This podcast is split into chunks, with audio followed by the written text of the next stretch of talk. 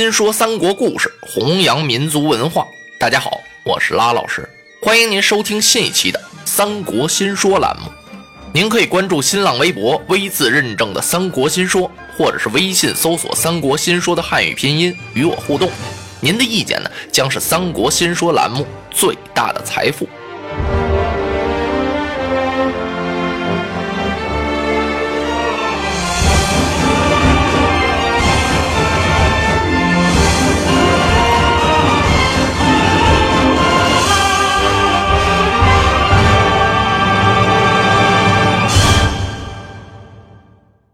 反贼李傕杀进了长安，包围了皇城。他们指名点姓要王允、王司徒。王允是非常忠烈，他不是那贪生怕死的人。如果要是那样，当时他随着吕布一走，不就完了吗？可王允没这么做呀。现在他挺身而出啊，在汉献帝的面前怒斥反贼的罪恶。然后呢，他一纵身由城楼上跳下来。李傕几个贼人呀，往上一拥，就把王司徒啊给杀死在皇城之下。这可真是巨魁伏罪，灾方息，从贼纵横，祸又来呀！当时城头上的皇上啊掉了泪了。李傕他们杀死了王司徒，并没退兵。天子就问他们说：“刚才你们不是说了吗？杀死王司徒，你们就算给董卓报了仇了，应该撤兵了。”你们怎么不撤呢？李傕大叫一声：“万岁！听了，我等救国有功，万岁尚未封赏，你得给我们个官儿当当啊！这官儿有张嘴要的吗？那他们在这要官儿，你就得给呀！”万岁一想，看这意思，官封小了，他们还不能走，就封李傕为车骑将军、池阳侯、司隶校尉。封郭汜为后将军、美阳侯，樊稠右将军、万年侯，张继骠骑将军、平阳侯。从此，李傕、郭汜就执掌了朝中的大权。朝里边大小官员呀，一律由二贼升降。他们在皇上身边啊，安插了亲信，监视着汉献帝的行动。李傕、郭汜对黎民百姓啊，比董卓那时候还残暴呢。百姓是苦不堪言呀，朝里边每天几乎都有些忠臣良将啊惨死在李傕、郭汜之手。王允因为除董卓呀，被李傕给杀了。还有一个刺董卓的人呢，李傕想抓住此人，但是他抓不住了。这人是谁呀？此人姓曹，名操，字孟德。曹孟德哪儿去了呀？确实上徐州报复仇去了。近些年来呀，曹操可了不得了。自从十八路诸侯讨董卓呀，袁绍率领着人马一进洛阳，不就不动地方了吗？曹操不是带着人，他单独追了董卓一程，吃了个大亏差点啊把命给搭上。由在那儿啊，他收拾残兵败将，来到了东郡。孟德是立下了雄心大志啊，他打算东山再起。恰恰就在这个时候啊，他接到了天子一道旨意，让他去攻打黄巾军。他把黄巾军杀得大败，收了黄巾军几十万人马，自立为青州军。从此，天子封他为镇东将军、东郡太守。曹操啊，在兖州这儿挂出了一张招贤榜。这招贤榜啊，往外这么一挂，哎呦！那能人呢，络绎不绝的前来投奔曹孟德。第一波就来了爷儿俩，一个叫荀彧、荀文若，另一个呢叫荀攸、荀公达，叔侄两个。由这叔侄又给推荐了程昱、郭嘉、刘烨、满宠、吕谦、毛玠，还有两位武将是典韦、于禁。从此，曹操啊是文有谋臣，武有猛将，是声威。有人就给他出主意：“您应该把家眷接到兖州来了。”曹操一听，对，就派人呀去接他老父亲曹嵩。老曹嵩自从散尽家财支持他儿子孟德呀去讨董卓，他呢就隐居琅琊了，也就算藏起来了。现在一听说儿子露了脸了，做了镇东将军，东郡太守，今儿来接他去全家团圆。老头当然挺高兴了，立刻找来了他的弟弟曹德，商量了一下，收拾行囊包裹，全家四十余口，八十多台车就上了路了。一路上啊，饥餐渴饮，小行夜宿，路过了徐州。徐州有位太守啊，叫陶谦，陶公祖。这人非常厚道，待人呀特别热心。他久慕曹操的大名，总想找个机会呀跟曹操亲近亲近。今儿一听说孟德家眷由徐州经过，陶谦亲自到城外把老曹松给接进了徐州。他要好好款待这一家，备酒接风。陪着老曹松啊，在徐州玩了两天。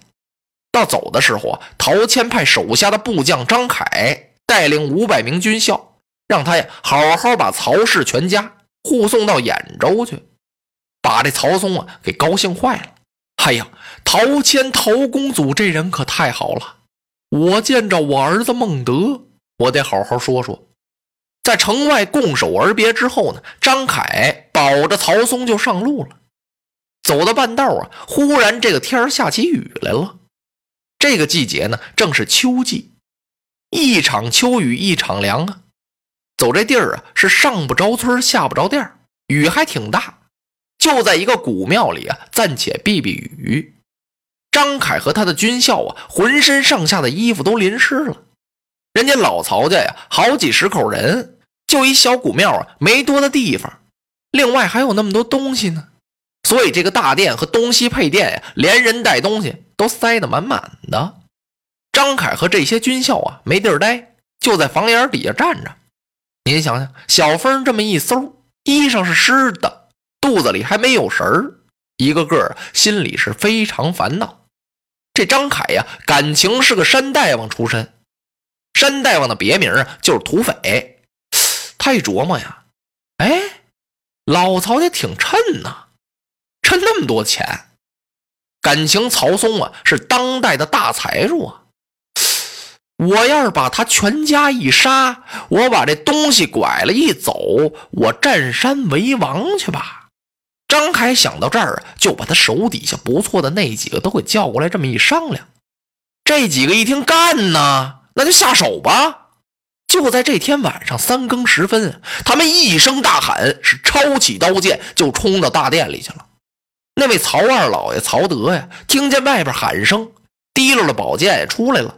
他还想要比划两下呢，让张凯一刀啊就给砍到那儿了。然后是见人就杀呀。老曹松听到声音不对，他扒着窗户往外这么一看，哎呦，这些人都反了。他没过身来呀，拖着他的如夫人就跑。如夫人是干什么的呀？就是小老婆呗。他这如夫人特胖。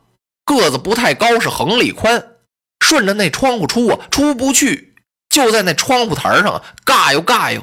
结果呢，张凯进来了，气势咔嚓是一人一刀，就把曹松啊和他那如夫人都给杀了，然后又放了一把火呀。张凯带着这些军兵是拐车辆逃跑了。哎呦，曹操得到这信儿了，他大叫一声：“统杀我也！”哐当一下子呀，摔到地上没气儿了。哎呦，他手下的亲信啊，是赶快扶起来，摩擦前胸捶后背啊，一个劲儿的呼唤：“明公醒来，明公醒来呀！”呜呼！曹操跳起来之后啊，手指着徐州，破口大骂呀：“好你陶谦呐！”我跟你有什么冤仇？你杀我老父，斩我全家，此仇不报，枉为人也。当时传令，尽起兖州和濮阳之兵，兵发徐州。曹操这火气可真大呀！他报复仇，这倒是真的。可是他也早想取徐州，那是为什么呢？扩大自己的势力呀。一路上逢人就杀，见人就斩，是活气儿一个不留，是坟头啊，全给他平喽。把陶谦、陶公祖乱刃分尸，方解我心头之恨。近起啊啊，就是一个看家都不要。荀彧一听，那哪行啊？明公，咱们得留人呢。您报完了仇，不还得回家吗？曹操勉强算答应了，让荀彧和程昱两个人看家，给他们留下了五千人马。然后啊，他传出一支令箭，所有的文官武将啊，一律带孝。好家伙，这兵马一启动啊，就像铺霜拥雪一样啊！前面有三丈长两面大旗，拿白布做的上书四个大字是“报仇雪恨”。由夏侯惇、于禁、典韦为先锋，大队人马呀，浩浩荡荡杀奔了徐州。曹操一连取下了十多个县郡，每过一地呀，无论是男女老幼、军民，一个不留。全部杀光，杀的呀！那尸首堆积如山，是人头遍道，血水横流啊！特别是富阳、曲率、宁陵、夏丘和彭城这五个县，叫他把鸡犬都给杀光了。那人杀的是尸首都没地儿放了，全都堆到那河里，愣把泗水河呀给堵死了。有的内县呀，叫曹操给杀的，多少年都看不着个人影儿。还有的县城啊，十年八年都听不到鸡犬狗叫之声了。曹操的残暴啊，从此算出了名了。陶谦陶公祖啊，在徐州得到这消息之后啊，他是放声大哭啊，自己一片好心，遭来了这样的横祸呀。原来实指望跟曹孟德亲近亲近，借着他搬取家眷这个机会啊，把老曹嵩接到徐州，热情款待。然后又派人护送，没想到啊，护送人张凯变了心了，杀了曹操的满门，拐了曹家的财物。现在曹操报仇来，我陶谦浑身是口也难以分诉啊！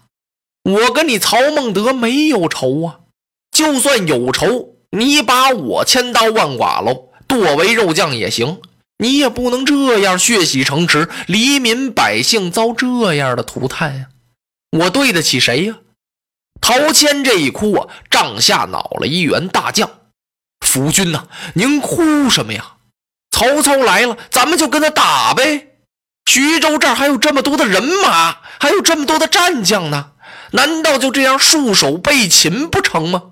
这句话还没说完呀，探视马是跑进来禀报说：“曹操在城前讨战，出去吧。”陶谦领着人马呀，杀出城外。是两阵啪一裂开，曹孟德浑身素稿，由头上到脚下呀是穿白带孝。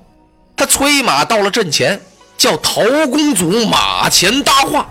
那走过去说两句吧。陶谦往前一带坐骑，啊，明公请了。曹操一看陶谦呀，眼都红了。老匹夫，孟德与你有何仇恨？你杀死我的全家，今日不将你挫骨扬灰，难解孟德心头之恨。落花葬黄冢，花蝶各西东。千年之后的我，重复着相同的梦。恍惚中，突然有一种思念的暗涌，空气里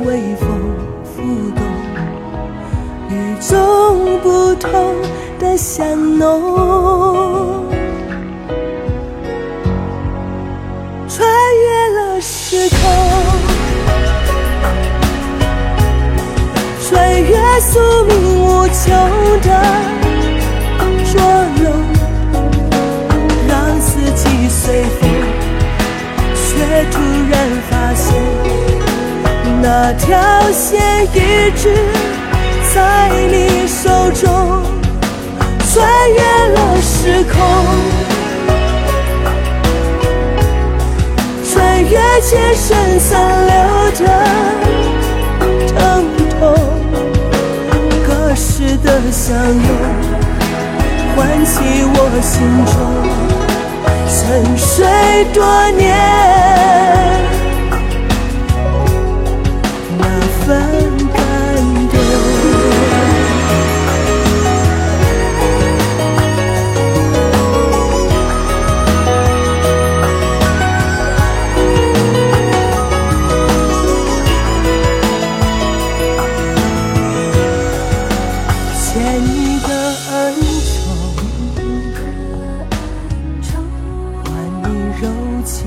万种情万种说千回百转